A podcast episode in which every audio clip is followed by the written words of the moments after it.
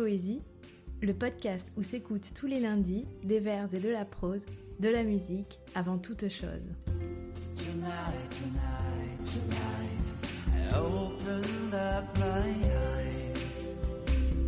Épisode 3 Aube incertaine de René Vivien.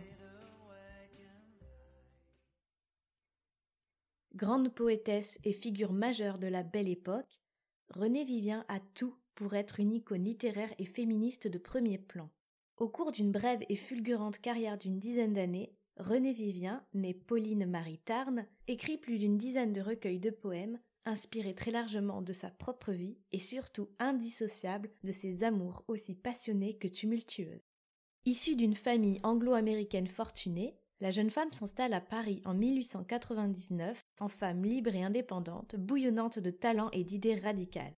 Elle rejette avec véhémence le modèle patriarcal et la soumission de la femme, assume pleinement sa sexualité et place la figure féminine au cœur de son œuvre comme de sa pensée.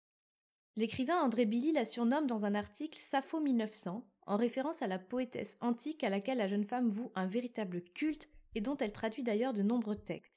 Malgré ses recueils très remarqués, elle est souvent méprisée par les milieux littéraires pour sa poésie jugée trop sulfureuse. Bercée par les illusions de l'amour, qui chez elle s'inspire du romantisme décadent du XIXe siècle, sa poésie très sombre est marquée par un profond pessimisme et par le sceau de la mort qui menace à chaque instant. Amour tourmenté, mélancolie et regret traversent donc tout le travail de la poétesse, ainsi qu'un permanent sentiment de méfiance vis-à-vis de l'avenir comme du monde extérieur. Tous ces thèmes parcourent le poème Aube incertaine. Derrière les portes de la chambre qui reste close, on retrouve un jeu d'opposition entre l'ombre et la lumière, le soleil et la nuit, le passé et l'avenir, lorsque l'aurore pointe après une nuit d'amour et de songes.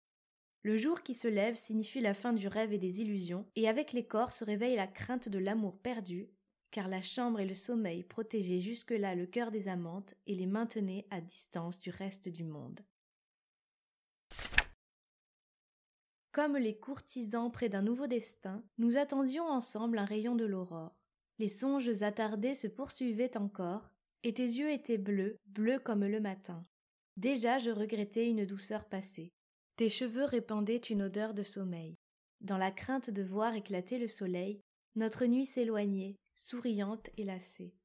Tel qu'un léger linceul de spectre, le brouillard se drapait vaguement avant de disparaître, et le ciel était plein d'un immense peut-être. L'aube était incertaine ainsi que ton regard. Tu semblais deviner mes extases troublées. Dans l'ombre, je croyais te voir enfin pâlir, et j'espérais qu'enfin jaillirait le soupir de nos cœurs confondus, de nos âmes mêlées. Nos êtres défaillants frémissaient d'espoir, sourds. Nous rêvions longuement que c'était l'amour même, son immortelle angoisse et son ardeur suprême, et le jour s'est levé, comme les autres jours.